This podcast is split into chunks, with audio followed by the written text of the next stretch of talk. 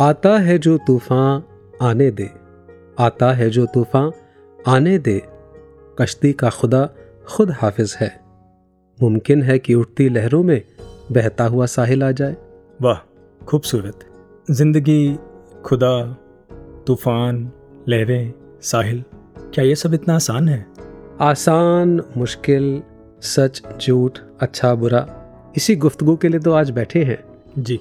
और अपने सभी श्रोताओं का खैर मकदम करते हुए वेलकम करते हुए आप सबसे मुखातिब होते हुए आज के विषय को आपके साथ शेयर करते हैं जो है प्रभु इच्छा खुदा की रजा गॉड्स विल जी हाँ God's will and God willing we are recording this episode of voice divine मैं हूँ आपका साथी और दोस्त राकेश। मैं पंकज।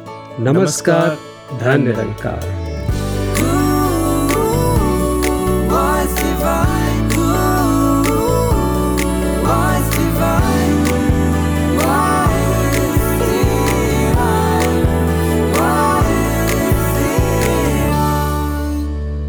राकेश जी गॉड्स विल प्रभु इच्छा। जी। क्या है प्रभु इच्छा? जब कुछ अच्छा होता है तो इंसान खुद को क्रेडिट देता है। मैं किता और जब कुछ ऐसा होता है जो लगता है कि ठीक नहीं है ये नहीं होना चाहिए था तो पता नहीं यार रब नु मेरे नाली की परेशानी है। जी। तो ये जो सबसे बड़ा सवाल है why me when we say this because we don't like something that is happen क्या है ये? पंकज जी जहाँ तक हमने सदगुरु से भी सीखा और संतों की वाणी से भी या जीवन के अनुभव से भी कह सकते हैं कि सीखा। जब हम गॉड्स विल की बात करते हैं जी। ईश्वर की इच्छा तो ईश्वर एक पिता है माँ है एक पेरेंट है। And what is the will of a parent it is always the best for the child absolutely और अब पेरेंट अगर बच्चे को डांट रहा है समझा रहा है तो वो पेरेंट की विल है। बट उस विल के अंदर छुपा हुआ भाव यही है कि बच्चा सुधर जाए। ये बच्चा नेक बन जाए अच्छा बन जाए। और जब पेरेंट टॉफ़ी लेकर के देता है तो वो कहता है बहुत अच्छे हैं पेरेंट्स पेरेंट्स की विल बहुत अच्छी है। लेकिन जब पेरेंट्स डांटते हैं तो बच्चे को लगता है कि ये ठीक नहीं है। Likewise events and things happen in our life which we segregate as good and bad जबकि सब कुछ ही ईश्वर की रजा है। And everything is taking us towards being divine ji I can totally related because आठ साल का बेटा है और उसका ट्वेंटी मिनट्स का गेमिंग टाइम फिक्स किया हुआ है। तो एवरी टाइम वो बीस मिनट के बाद जब हम लेते हैं ना तो उसकी एक ही स्टेटमेंट होती है आप बहुत गंदे हो। और मुझे लगता है वहाँ पे वो अभी जो आपने बात कही कि उसको तो वो अननोन नहीं पता ना कि इसमें मेरा फ़ायदा है। एब्सोल्युटली और हम भी तो बच्चे हैं जी। हम अल्पज्ञ इसीलिए जीव को अल्पज्ञ कहा गया। Because we can see the entire picture we can see the larger canvas जी। इसीलिए अल्पज्ञ होने के नाते हम सब कुछ नहीं देख पाते और अज्यूम करना शुरू कर देते हैं कि ये ऐसा हुआ ये वैसा हुआ ये अच्छा हुआ ये बुरा हुआ ये सही है ये गलत है ये झूठ है ये सच है। Depending upon the conditioning that we are forced in our life जो हम समाज से सीखते हैं दुनिया से सीखते हैं पेरेंटिंग से स्कूलिंग से इंटरनेट से इस सब चीज़ों के आधार पर हम अपने सही गलत अच्छे बुरे सच झूठ बना लेते हैं। और उसी के आधार पर हम कहने लगते हैं कि ये गॉड्स विल अच्छी है या गॉड्स विल बुरी है। जबकि जब when we look at the larger picture ji. Everything is good everything is perfect the universe is perfect पूरे का किया सब, सब कुछ पूरा। जी। राकेश जी मुझे लगता है कि यहाँ सबसे बड़ा रोल है सतगुरु का हमारी लाइफ में। क्योंकि अक्सर परमात्मा के साथ रिश्ता एक बहुत सीमित सा बना लिया जाता है। कुछ एक नियम का या कुछ सिर्फ़ एक मांगने तक का। हम्म, हम्म। और वो डिस्टेंस के कारण वो फेथ इस्टेब्लिश नहीं होता है। फेथ इस्टेब्लिश नहीं है तो फिर कैसे इसका किया अच्छा लगे? जब ये विश्वास ही नहीं है कि इसका किया हुआ ठीक है। सतगुरु ज्ञान देकर जब ये समझा देते हैं कि मैं इसी का अंश हूँ और इसी के कारण सब कुछ हो रहा है तू करता है जगत का तू सबका आधार। और इस निराकार के भाने में इस निराकार के नियम में जो कुछ भी मेरे लिए हो रहा है वो बेस्ट है। तो जब ये फेथ इस्टेब्लिश हो जाता है, उसके बाद आप इस अवस्था में आते हो, जैसा कि आपने कहा, पूरे का किया, सब किच पूरा। लेकिन पूरा किसको लगेगा? जिसको फेथ है। और फेथ विश्वास, ये आता है सतगुरु की बख्शिश से। और इसी विश्वास के कारण वो पंक्तियाँ हम जी सकते हैं, जो संपूर्ण अवतार बाणी में लिखी हैं, कि जो कुछ भी रब कर देंदा है इसनों मिठा लगता है पर किसनों? जिसते दिल विच चौबी घंटे। नाम दा दीवा जगदा है। क्या बात है। पंकज जी आपने रोशनी की बात कर दी दिए की बात कर दी। तो अंधकार से जो प्रकाश की यात्रा है वो तो सदगुरु के द्वारा ही संपन्न होती है। जी। और आइए श्रोताओं को जोड़ते हैं सदगुरु के पावन शब्दों के साथ सदगुरु माता सुदीक्षा जी महाराज के पावन प्रवचन। जी।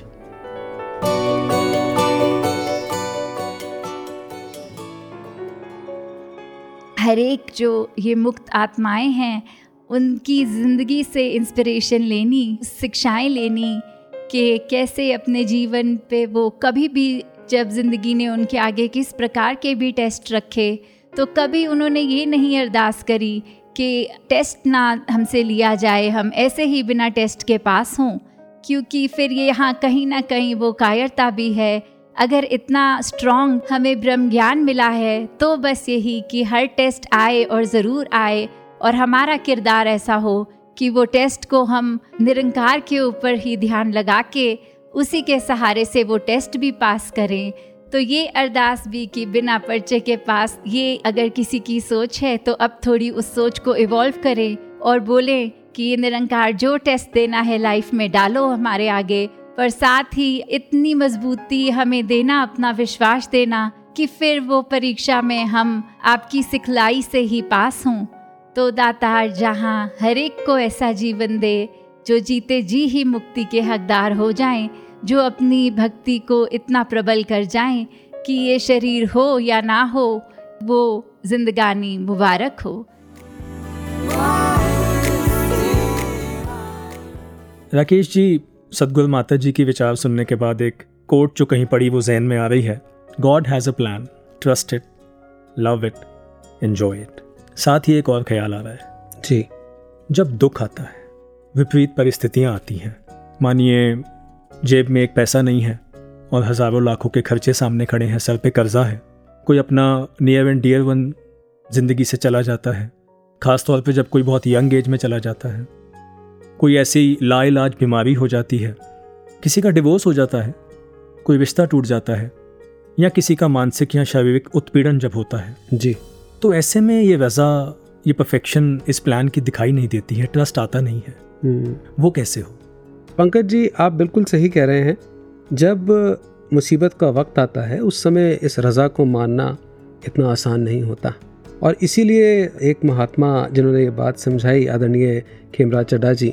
जी। जब इस प्रकार की एक परिस्थिति आई तो उन्होंने समझाया कहते हैं बेटा गुरबाणी के अंदर शब्द आता है तेरा किया मीठा लागे। यानी कि ये मीठा होता नहीं है।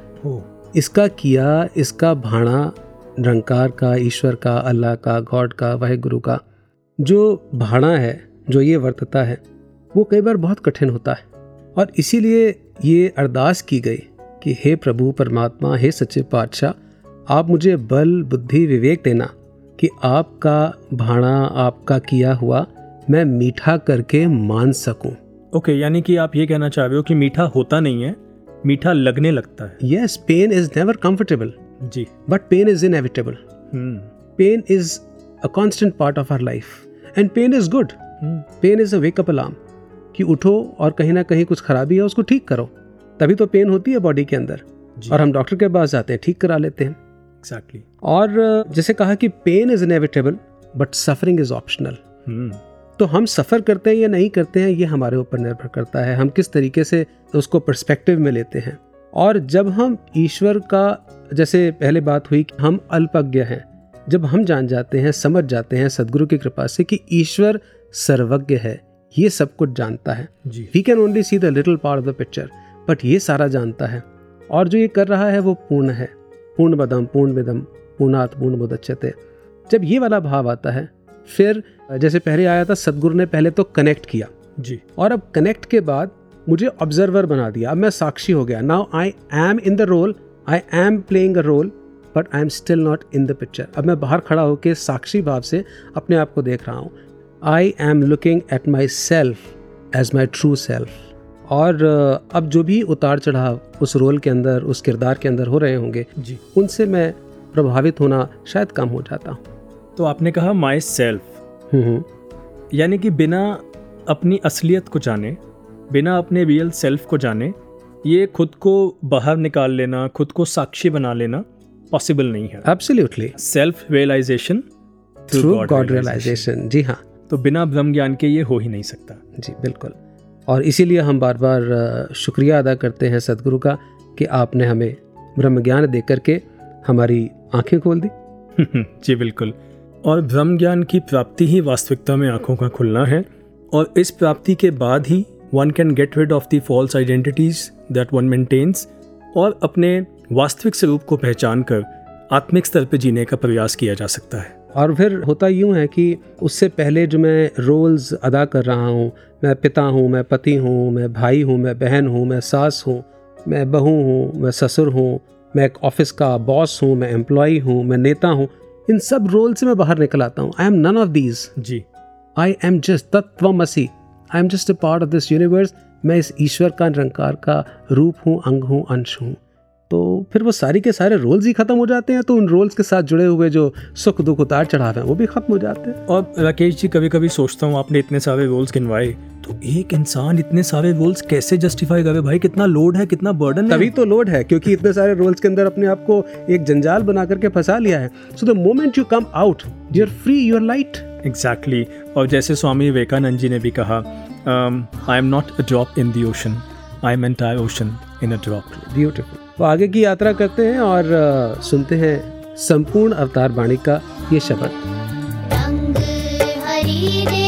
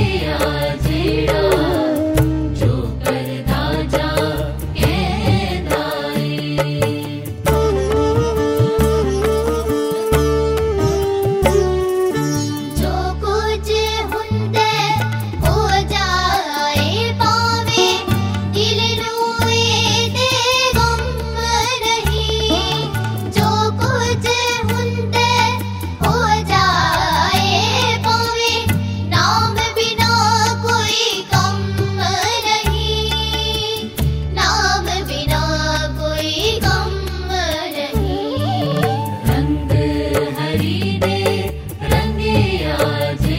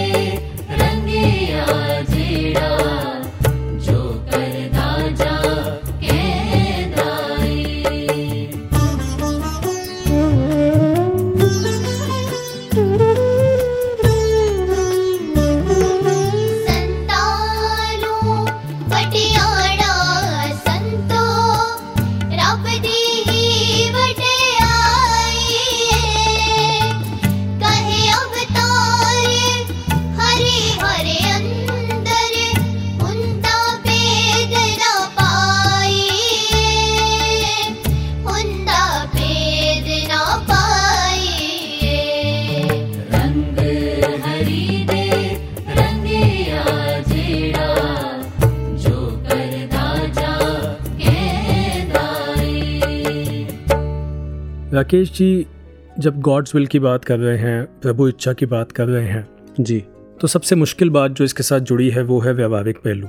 कहना एक तरफ़ रहना एक तरफ़। तो ऐसे में जब कोई ऐसे महात्माओं का जीवन देखते हैं उनका संग करने को मिलता है जिन्होंने जीवन में बहुत से उतार चढ़ाव देखे हों और तब भी एक कन्विक्शन एक विश्वास के साथ निराकार के किए को एक्सेप्ट किया हो हैप्पीली वो एक्सेप्टेंस के भाव के साथ एक फोर्स्ड एक्सेप्टेंस नहीं है ग्रेसफुल एक्सेप्टेंस तो उनके जीवन से बहुत कुछ सीखने को मिलता है। तो ऐसे ही एक महात्मा आज हमारे साथ हैं। अदरणीय बहन doctor Praveen Khullar ji secretary headquarters Sant Nirankari Mandal. Praveen ji आपका स्टूडियो में बहुत बहुत स्वागत है जी। धन निंकार जी। धनकार जी। आनंदकार जी। प्रवीण जी आपको आज स्टूडियोज में देख करके बहुत हर्ष हो रहा है। हालाँकि बचपन से ही आपको एक बड़ी बहन के रूप में गुरसिक के रूप में मैंने देखा ऑब्ज़र्व किया और मुझे कल की तरह याद है वो वाकया जो सबके लिए बहुत शॉकिंग था when you lost your ten year old son जी। और हम सब निवासी अवतारण क्लेव के जानते हैं कि कैसे वो बच्चा स्कूल की बस से एक्सीडेंट हुआ और वो ज्योति ज्योत समाए उस समय आपको देखा आप बिल्कुल स्थिर थे।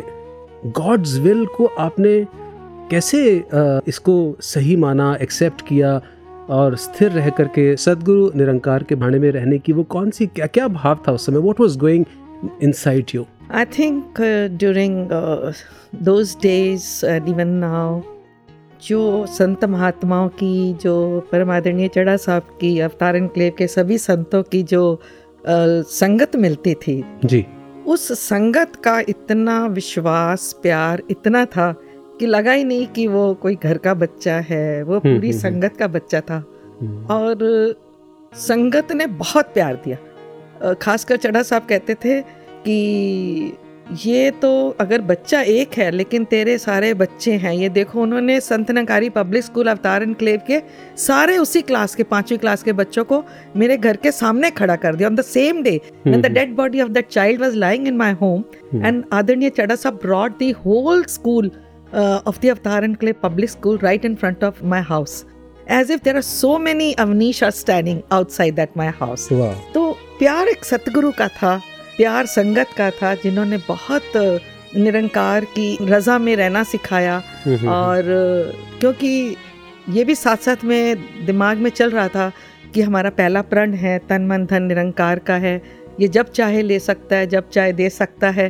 तो ये किसी ना किसी दिल में ये बात दिमाग में छाई हुई थी कि ये तन मन धन इसी का है इसी ने लिया है तो why not to give back the things gracefully to him वाह क्या बात है यानी कि आपकी नज़र बदल गई। आपका पर्सपेक्टिव ही चेंज हो गया कि सारा संसार ही मेरा है सिर्फ़ ये बच्चा ही मेरा नहीं है। जैसे एक शायर की मुझे वो बात याद आ रही है कि नज़र नमाज़ नज़रिया सब कुछ बदल गया। जिस दिन से इश्क हुआ खुदा बदल गया। प्रवीण जी जी। जब ऐसी कोई परिस्थिति जीवन में आती है जब ऐसी खबर कोई मिलती है जी। तो I guess there is a disbelief about such news लगता है कि नहीं ये नहीं हो सकता। तो आपको जब ये खबर मिली जब ये परिस्थिति सामने आई तो आप कैसे उस समय परमात्मा की वजह में रह पाए? क्या आपकी अवस्था थी? I don't know what power Satguru gave me on at, on that spur of moment when I heard that news that your son is not no more. And immediately the words which came out from my mouth is not my mouth, it was given by the Satguru and Nirankar. I told everybody, बहुत सारे महात्मा थे उन दिनों में अ, खड़े हुए थे सारे और मेरे मुख से यही निकला कि देखो कोई आँसू नहीं बहाएगा क्योंकि हमारा गोल्डन जुबली समागम होने जा रहा है तो हमें बड़ी खुशी से मनाना है क्योंकि दो महीने पहले ही चढ़ा साहब के साथ टूर किया था यूएसए का और वहाँ पे बढ़िया खुशियाँ मना के सबको बुला बुला के आए थे कि हमारा गोल्डन जुबली समागम आने वाला है। तो at that time I was very much in peace and bliss Pankaj ji कितनी कमाल की बात है। कितनी विचित्र और कितनी प्रेरणादायक ये बात है।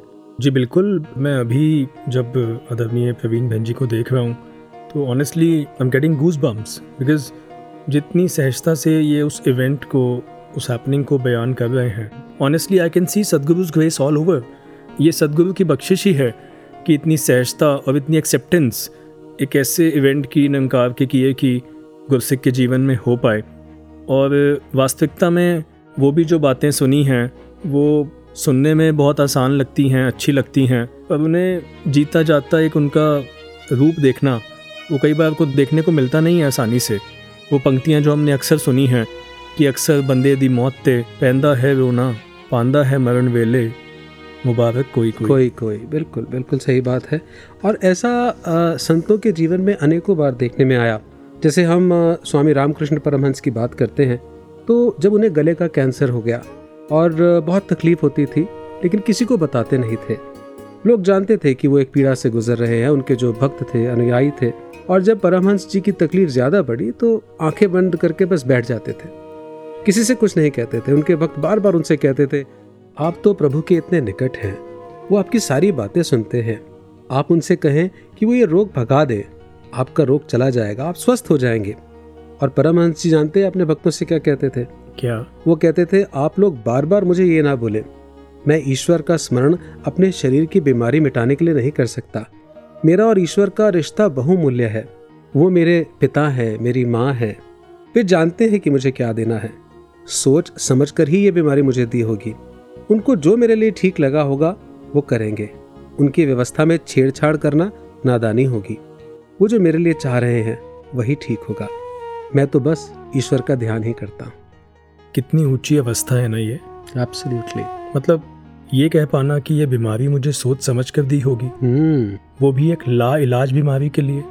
एक चोट भी लग जाए ना अगर जी। तो मन में सीधा शिकायत आती है। कि मेरे साथ ही होना था। हाँ। तो ये तो एक परफेक्ट एग्ज़ाम्पल है कि कैसे प्रभु की रजा में रहा जाता है। और यही एकमिक होना है जो आज सदगुरु माता जी हमसे चाह रहे हैं। तो आदरणीय Praveen ji what are your concluding thoughts on how to accept God's will gracefully we have not come on this earth uh, because of our own will and we will not go as per our own will. It is his will. So basically जो भी हो रहा है अगर आपका किसी के साथ प्यार है अगर आपका साथ किसी के साथ इश्क है तो वो तो फिर ब्लाइंड फेथ ब्लाइंड इश्क तो वही है ना कि वो जो कर रहा है बहुत अच्छा कर रहा है जैसे सतगुरु माता सुविंदर जी भी कहते हैं इश्क हकीकी में बस एक ही असूल है तू मुझे कबूल तो तेरा किया सब कबूल है। और ये इश्क आसान नहीं है? ये इश्क नहीं आसान बस इतना समझ लीजिए एक आग का दरिया है और डूब के जाना है। के जाना। क्या बात है तो इस मुश्किल काम को आसान सदगुरु की कृपा गॉड्स ग्रेस सदगुरुज ग्रेस ही करती है। और हम उसी कृपा के साथ जुड़े रहेंगे ही हर गुरसिक की निरंतर अरदास रहती है। And with that of course we come to the end of this panel discussion और आपका बहुत बहुत शुक्रिया डॉक्टर परवीन खुल्लर जी। आप हमारे स्टूडियोज़ में आए और वॉइस डिवाइन के हमारे सभी श्रोताओं को आपने एनरिच किया अपने थॉट्स के साथ। Thank you so much thank you so much Rakesh ji. Thank you Pankaj ji. धन्यकार जी। जी। धन्यकार जी।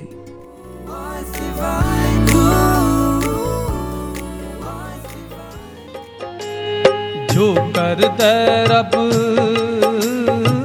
ਚੰਗਾ ਕਰਦਾ। ਜੋ ਕਰਦਾ ਰੱਬ, ਚੰਗਾ ਕਰਦਾ। ਜੋ ਕਰਦਾ ਰੱਬ, ਚੰਗਾ ਕਰਦਾ। ਜੋ ਦਿੰਦਾ ਹੈ ਆਣ ਦੇ। ਤੂੰ ਆਪਣਾ ਕਰਮ ਕਰੀ ਜਾ, ਆਪਣਾ ਕਰਮ ਕਰੀ ਜਾ ਇਹਨੂੰ ਆਪਣੇ ਰੰਗ ਵਿਖਾਉਣ ਦੇ, ਜੋ ਕਰਦਾ ਰੱਬ। ਚੰਗਾ ਕਰਦਾ।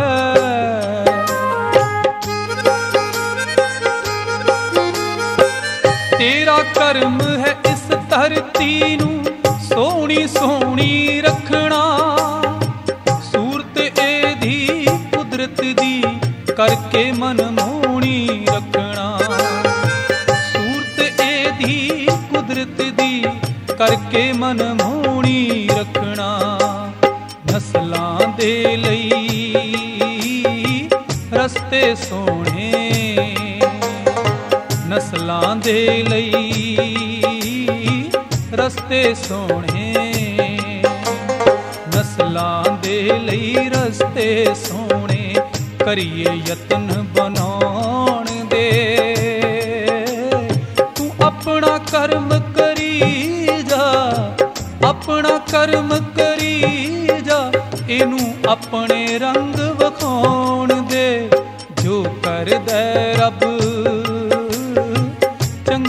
कर दे जो कर दे रब चंगा कर दे।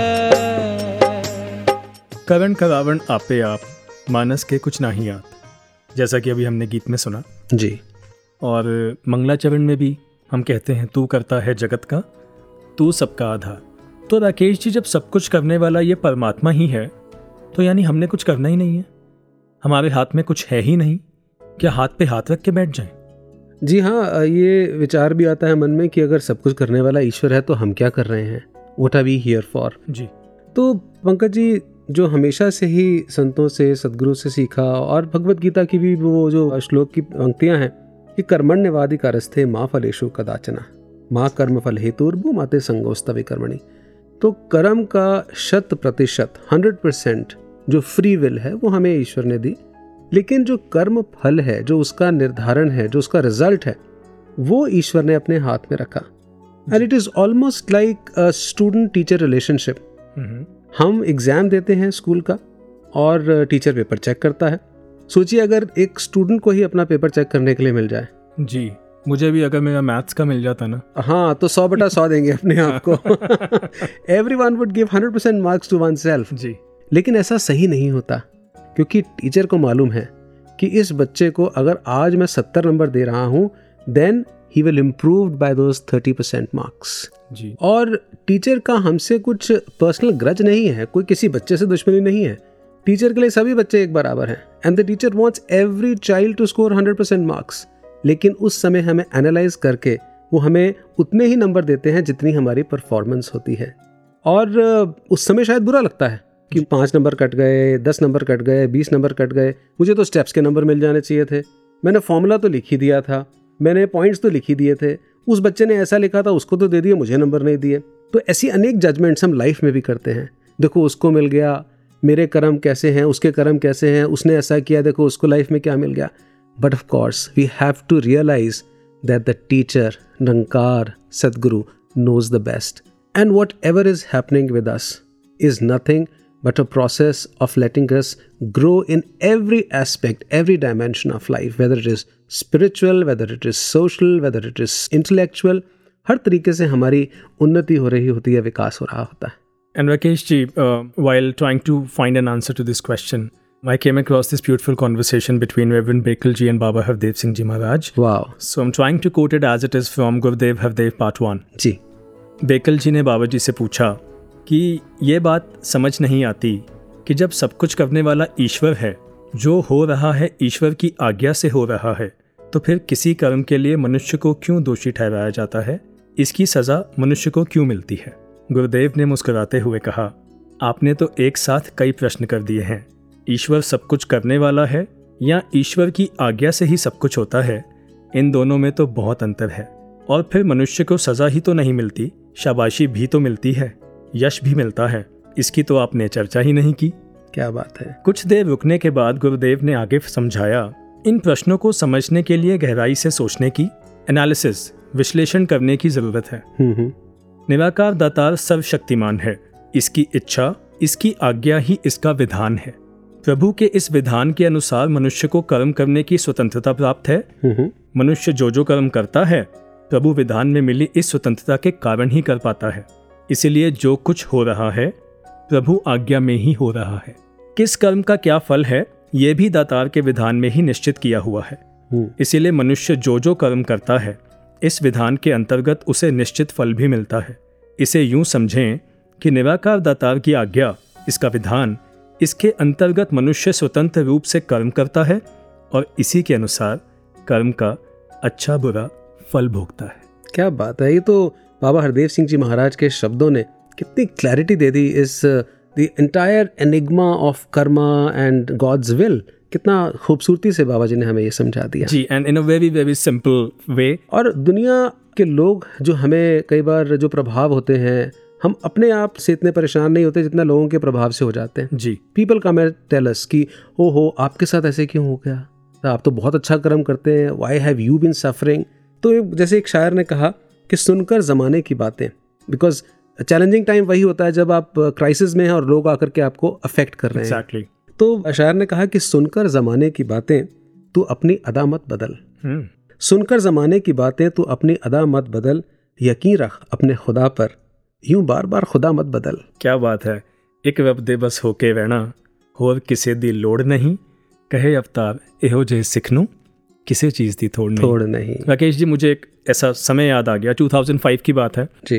किसी कारण से हम जिस घर में रहते थे वो सेल ऑफ़ करना पड़ा। सो so, मुझे याद है जो आपने बात कही बिल्कुल ऐसा ही हुआ। पड़ोसी आए हम्म। कहते आपके घर में तो इतना सत्संग होता था। हम्म। दिन रात महात्मा आते थे। हम्म। आपका घर कैसे बिक गया? हाँ हाँ। तो उस समय मुझे पिताजी की वो दृढ़ता उनकी वो एक सदगुरु पे निरंकार के किए पे विश्वास देखने को मिला कि जो ये कर रहा है हो सकता है। Yeah. अभी ना समझ आ रहा हो। हम्म हो सकता है कि लग रहा हो अपने हाथ से बनाया हुआ घर सेल ऑफ़ करना पड़ा है। हम्म। पर यह बेहतर जानता है। और इसने अभी भी आनंद में रखा हुआ है। यस पहले भी रखा था जी। आगे भी रखेगा। Absolutely. The basic purpose of prayer is not to bend God's will to mine, but to mold my will into His. जी। और जैसे हमने बात शुरू की कि सबसे पहले सदगुरु के साथ या ब्रह्म ज्ञान के साथ जब हम जुड़ते हैं तो सदगुरु हमें कनेक्ट करते हैं। जी। फिर वो हमें ऑब्ज़र्व कराते हैं एक साक्षी बनाते हैं और तीसरी जो ये मंजिल है वो एक्सेप्टेंस की है। Now I start accepting each and everything that's happening in my life और around the world without judging without assuming without comparing और क्रिटिसाइजिंग एग्जैक्टली और ये एक्सेप्टेंस ही ज़िंदगी की खूबसूरती है। जी। और राकेश जी ऐसे कई महात्मा हैं जिन्होंने अभी जैसे हमने आदरणीय डॉक्टर प्रवीण खुल्लर जी को सुना जी। ऐसे कई महात्मा हैं जिन्होंने ऐसे फेजेस देखे लाइफ में और वो डटे रहे, खड़े रहे। सदगुरु ने संभाला, सदगुरु का आश्रय लिया उन्होंने। तो ऐसे ही एक महात्मा हमारे अगले सेगमेंट में है, जिसका नाम है जब माना तब जाना। आइए सुनते हैं आदरणीय जयंत चावला जी को।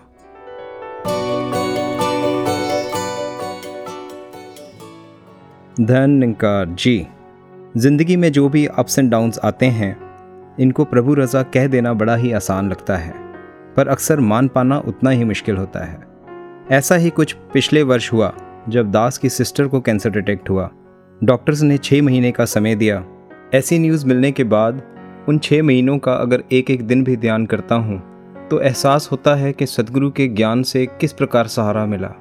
वो पंक्तियाँ जहन में आती हैं कि ज्ञानी काटे ज्ञान से अज्ञानी काटे रोए। अब ये पंक्तियाँ सुनी तो कई बार थी, पर वाकई ही जब ज़िंदगी में इन पंक्तियों का वो असर देखा, जब उन पंक्तियों को अपने जीवन में महसूस किया तो सतगुरु का शुक्राना निकला।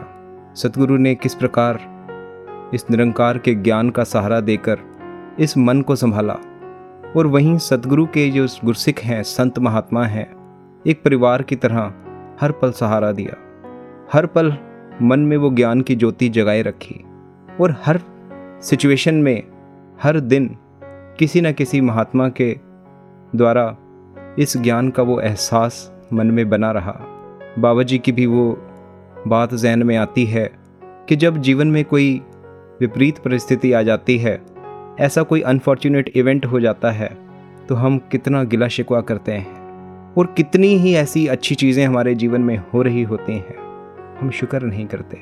तो जहाँ ये ज्ञान देकर सदगुरु हर परिस्थिति में हमें स्थिर रहना सिखा रहे हैं, वहीं जीवन जीने का जो सही सलीका है कि उतराइयाँ चढ़ाइयाँ जीवन विच आंदियाँ ने हथ होवे तेरा सिर ते आके लंघ जांदियाँ ने ये पंक्तियाँ अनेकों अनेकों बार साथ संगत में सुनी पर जीवन में जब महसूस की तो केवल और केवल शुक्राना निकला आशीर्वाद दें कि इसी प्रकार प्रभु की रज़ा में रहते हुए पूरा ही परिवार जीवन का भरपूर भरपूर आनंद प्राप्त करता रहे धन्यकार जी सतगुर दी सोच लैके सोचा शिंगार लइए सतगुर दी सोच लैके सोचा शिंगार लइए दुनिया सवर ही जानी दुनिया ਸਵਰ ਹੀ ਜਾਣੀ ਖੁਦ ਨੂੰ ਸਵਾਰ ਲਈਏ। ਸਤਿਗੁਰ ਦੀ ਸੋਚ ਲੈ ਕੇ ਸੋਚਾਂ ਸ਼ਿੰਗਾਰ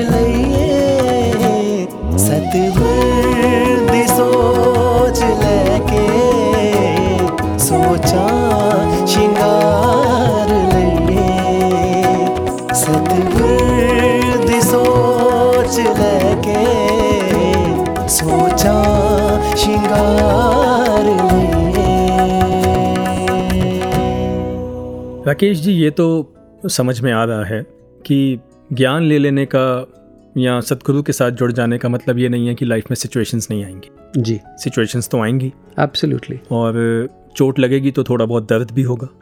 ज़्यादा भी हो सकता है। कुछ समय पहले की बात आई स्टार्टेड न्यू बिज़नेस और वो कुछ टाइम में बंद हो गया सो आई सफ़र लॉसेस हाँ हर एक के साथ होता है लॉसेस एंड हम्म तो दुख तो हुआ कुछ तकलीफ़ हुई पर ये देखा है कि कुछ लोग बहुत जल्दी संभल जाते हैं। They out of it very easily कुछ को बहुत समय लगता है। ऐसा क्यों? पंकज जी ये हर एक के साथ एक चैलेंज है और गिरना गिर के संभलना ये दस्तूर है ज़िंदगी का। और भगवान कृष्ण के सामने जब अर्जुन ने भी ये प्रश्न किया जी। कि भगवान मन की इस अवस्था को मैं कैसे संभाल पाऊँ? इसका जो वेग है वो तो आंधियों के समान बहुत तेज़ है। और मन जब कोई तकलीफ़ आती है तो बिल्कुल ढहसा जाता है गिर जाता है। कैसे संभाले? और वहाँ भगवान कृष्ण ने कहा अभ्यासीन तो कौनतेय वैराग्यण च गृहयति यानी कि अभ्यास और वैराग्य। अगर इनको तू प्रैक्टिस करता है तो तेरा जीवन सहज हो जाएगा। जैसी भी हो परिस्थिति एक सी रह पाएगी मनोस्थिति। यानी practice and detach attachment. Absolutely और detach attachment comes only with ज्ञान जो सदगुरु ने हमें दिया। जी। और अभ्यास के लिए सदगुरु ने कहा कि निरंतर सेवा सिमरन और सत्संग करते रहे। और इसी से जुड़ी बात अभ्यास से जुड़ी हुई दास को एकदम याद आ रही है। जब डेली वर्कआउट करते हैं तो एक मॉड्यूल है लगभग तीस मिनट का। हम्म, और उसके जो इंस्ट्रक्टर हैं यूट्यूब पर वो at the end of the session एक सेंटेंस कहती हैं। जी। क्योंकि वर्कआउट करते करते सांस एकदम चढ़ जाती है और फिर वो कूल डाउन करवाती हैं। At at the end of the session she says just remember that the faster you recover the more fit you are यानी कि जितनी जल्दी आपकी सांस नॉर्मल हो हार्ट बीट नॉर्मल हो उतने ही आप फिट हैं। लेकिन साथ में एक और बात कहती हैं कि हो सकता है आज आपको ज़्यादा समय लग रहा हो अपनी हार्ट बीट और ब्रीदिंग को नॉर्मलाइज होने में। लेकिन लगातार जब आप ये एक्सरसाइज करते रहेंगे तो धीरे धीरे आपका जो नॉर्मलाइज होने का टाइम है वो कम होता जाएगा। You will get fitter and normal in lesser time ऐसे ही मन की भी अवस्था है।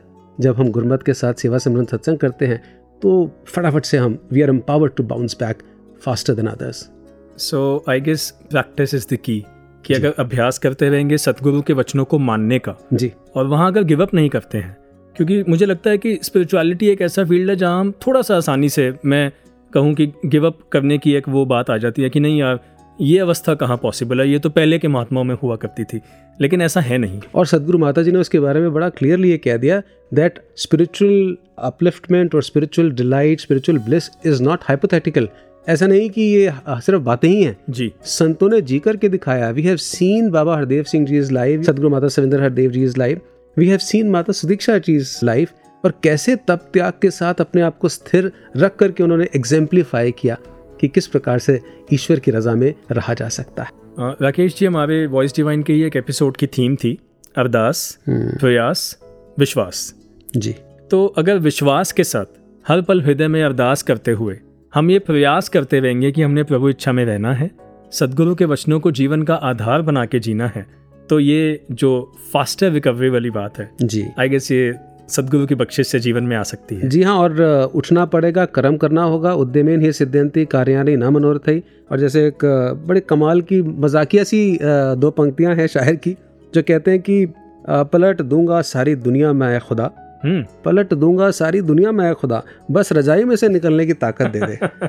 क्या बात है। तो अगर हम रजाई में ही पड़े रहे और कंप्लेसेंट हो जाएँ अच्छा ठीक है कल देखेंगे।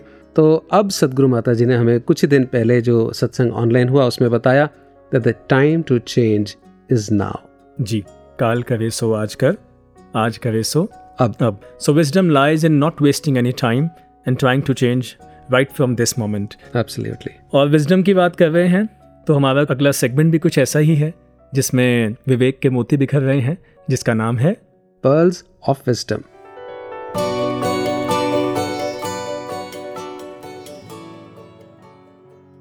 ये एक नया दिन है, ज़िंदगी को फिर से समझने का, फिर से कुछ सीखने का।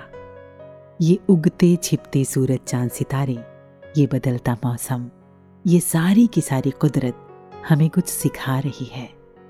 हर गीत उसी की कविता है, हर कहानी उसी की दास्तां है। अगर हम सीखना चाहें तो महाभारत देख रही थी।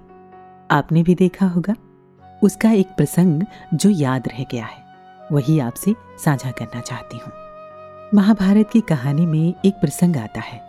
जब पांडव वन में होते हैं और उन्हें बहुत प्यास लगी होती है तो वहाँ जल लेने गए पांडव से एक यक्ष देवता प्रश्न करते हैं। प्रश्नों का उत्तर ना देने की वजह से सभी भाई एक एक कर अचेत होते जाते हैं। तो आखिर में युधिष्ठिर यक्ष के उन प्रश्नों का उत्तर देते हैं। वो प्रश्न और उसके उत्तर बहुत ही महत्वपूर्ण है। ज़िंदगी के लिए बेहद ज़रूरी।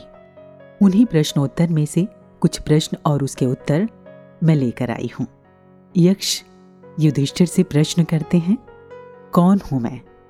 युधिष्ठिर जवाब देते हैं, तुम ना शरीर हो, न इंद्रियाँ, न मन और ना ही बुद्धि।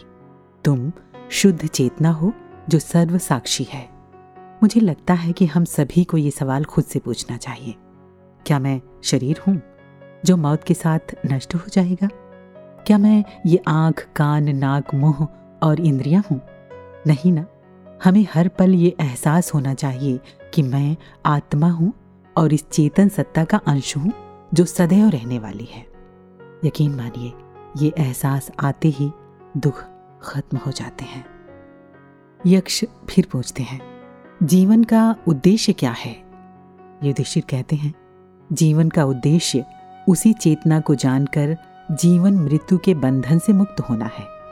सच भी तो है, हम अक्सर जीवन का उद्देश्य धन कमाना, प्रसिद्धि और समृद्धि पाने को बना लेते हैं। लेकिन हम भूल जाते हैं कि ये सब यहीं छूट जाएगा। कुछ और भी है जो इस जीवन के बाद भी है। वही जानना सही मायने में कुछ जानने जैसा है। यक्ष पूछते हैं, संसार में दुख क्यों है? युधिष्ठिर कहते हैं, संसार में दुख का कारण लालच, स्वार्थ और भय है। सचमुच, अगर देखा जाए तो अंतहीन ख्वाहिशें, लोभ, लालच और खुदगर्जियाँ ही तो हमारे दुख की वजह हैं। अगर हम आज अपनी परिस्थिति से संतुष्ट नहीं है ना तो फिर कभी भी नहीं होंगे। यक्ष फिर पूछते हैं, ईश्वर का स्वरूप क्या है? युधिष्ठिर जवाब देते हैं ईश्वर सत्य, चित्त और आनंद है। वह निराकार ही सभी रूपों में स्वयं को व्यक्त करता है। वो निराकार करता क्या है? यक्ष पूछते हैं। वो संसार की रचना, पालन और संहार करता है, युधिष्ठिर जवाब देते हैं। यक्ष फिर प्रश्न करते हैं, यदि ईश्वर ने संसार की रचना की तो फिर ईश्वर की रचना किसने की? युधिष्ठिर उत्तर देते हैं, वो अजन्मा, अजर अमर और अकारण है। यक्ष पूछते हैं, सुख और शांति का रहस्य क्या है? युधिष्ठिर कहते हैं, सत्य, सदाचार, प्रेम और क्षमा ही सुख का कारण है। अगर देखा भी जाए तो बुरा व्यवहार करके इंसान कभी भी सुखी नहीं रह सकता। किसी से बदले की भावना रखने वाला भी सदैव दुखी ही रहता है। अगर इंसान को इंसान से प्रेम नहीं है तो भी इंसान कभी भी सुखी नहीं रह पाएगा, है ना? यक्ष फिर पूछते हैं, सच्चा प्रेम क्या है? युधिष्ठिर कहते हैं, स्वयं को सभी में देखना, सर्वव्याप्त देखना और सभी के साथ देखना ही सच्चा प्रेम है। मुझे लगता है यहाँ पर युधिष्ठिर ये कह रहे हैं कि सभी के प्रति संवेदना और करुणा का भाव रखना, दूसरों के दुख दर्द और उसकी परिस्थितियों को महसूस करना, खुद को दूसरों की जगह रखकर सोचना और सभी में परमात्मा को देखना ही सच्चा प्रेम है। यक्ष पूछते हैं, बुद्धिमान कौन है? युधिष्ठिर कहते हैं, जिसके पास विवेक है, जो सोच विचार कर किसी बात के निष्कर्ष पर पहुँचता है, वही बुद्धिमान है। नरक क्या है? यक्ष ने पूछा। इंद्रियों की दास्ता ही नरक है, युधिष्ठिर ने कहा। जागते हुए भी सोया हुआ कौन है? यक्ष ने पूछा। जो आत्मा को नहीं जानता वो जागते हुए भी सोया है।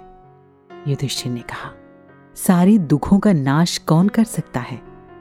यक्ष ने फिर पूछा, युधिष्ठिर ने कहा, जो सब छोड़ने को तैयार हो, वही सारे दुखों का नाश कर सकता है। मृत्यु पर्यंत यातना कौन देता है?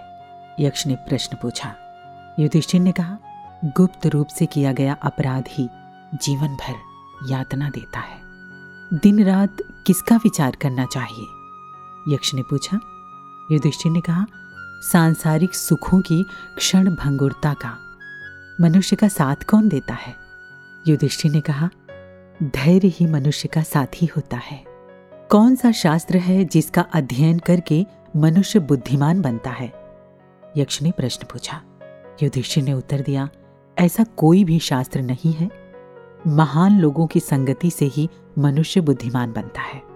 सचमुच परिस्थितियों से सीखने वाला और हर घटना से अनुभव हासिल करने वाला इंसान ही समझदार बनता जाता है। संसार में सबसे बड़े आश्चर्य की बात क्या है? यक्ष ने प्रश्न किया। युधिष्ठिर ने उत्तर दिया, हर रोज आँखों के सामने कितने ही प्राणियों की मृत्यु हो जाती है। ये देखते हुए भी इंसान यही सोचता है कि मैं अमर हूँ। यही सबसे बड़ा आश्चर्य है। तो ये हैं ज़िंदगी के सबसे महत्वपूर्ण प्रश्न और उसके उत्तर, जिसे हम सभी को अपने आप से पूछते हुए जवाब भी देते रहना चाहिए। उम्मीद करती हूँ कि हम इसे ज़रूर अपनी ज़िंदगी में उतारने की कोशिश करेंगे, है ना?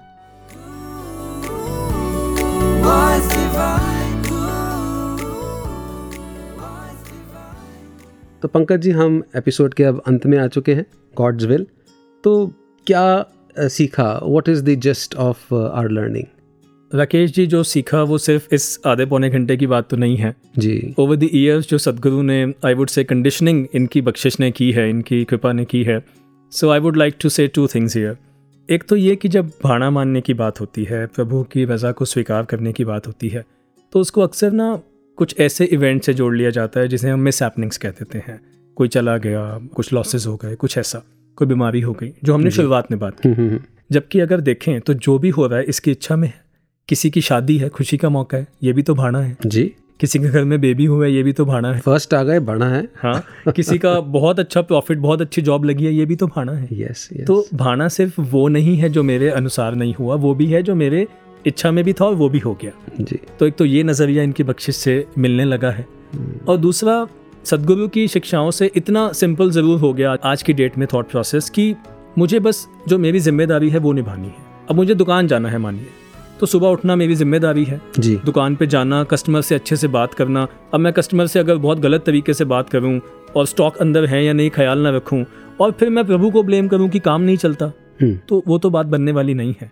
मेरा काम है दुकान पे जाना ज़िम्मेदारी निभाना अगर कोई अकाउंट्स हैं उनको देखना सेल परचेज का ख्याल रखना उसके बाद क्या होगा? कोई आएगा नहीं आएगा? इवेंचुअली कितना आएगा? प्रॉफिट वो सब इसके हाथ में है। क्या बात है? लेकिन अपने कर्म से भागकर अगर मैं इसके ऊपर कुछ डाल देता हूँ तो मुझे लगता है उस बात से आज सदगुरु ने मुझे बचा लिया। और इसीलिए तो वो विषय भी दिया ज्ञान और विवेक। जी। कि ज्ञान भी दिया लेकिन साथ में विवेक भी है। उस विवेक का प्रयोग करते हुए अपना कर्म करना है। So I think eventually we are leading to the lesson the message कि सबसे पहले तो हमने कनेक्ट किया। जी। एपिसोड के शुरू में ज़िक्र किया we connect with Nirankar and then we start observing साक्षी भाव के साथ हम बाहर खड़े होकर अपनी ज़िंदगी को बाहर से ऑब्ज़र्व कर रहे हैं। जी। फिर हमने एक्सेप्ट किया connecting observing accepting and finally surrendering Gursikh दाबस एना करतब आपा अर्पण कर देवे कहे अवतार गुरु दा कम है खाली चोली पढ़ देवे। शर्त यही है कि झोली खाली रहनी चाहिए। हम समर्पित करते हैं तो अपनी झोली को पहले ही अपनी अकल से, समझ से तनमन धन के ईगो से पहले ही भरकर समर्पित करते हैं तो फिर कुछ हाथ पल्ले आता नहीं है। इसलिए यही अरदास कि हे सच्चे पातशाह, आप जी अपने चरणों के साथ लगाए रखना। हमेशा आपकी रज़ा को मानते हुए, कर्म, ज्ञान और विवेक के संगम से करते हुए और कण कण से शिक्षा प्राप्त करते हुए, ऐसे ही अंतिम श्वास तक सबकी तोड़ निभे। Make us an instrument of thy will thy purpose and thy peace इसी अरदास के साथ एपिसोड को समाप्त करते हुए संपन्न करते हुए दीजिए इजाज़त राकेश को पंकज को नमस्कार धन्य निरंकार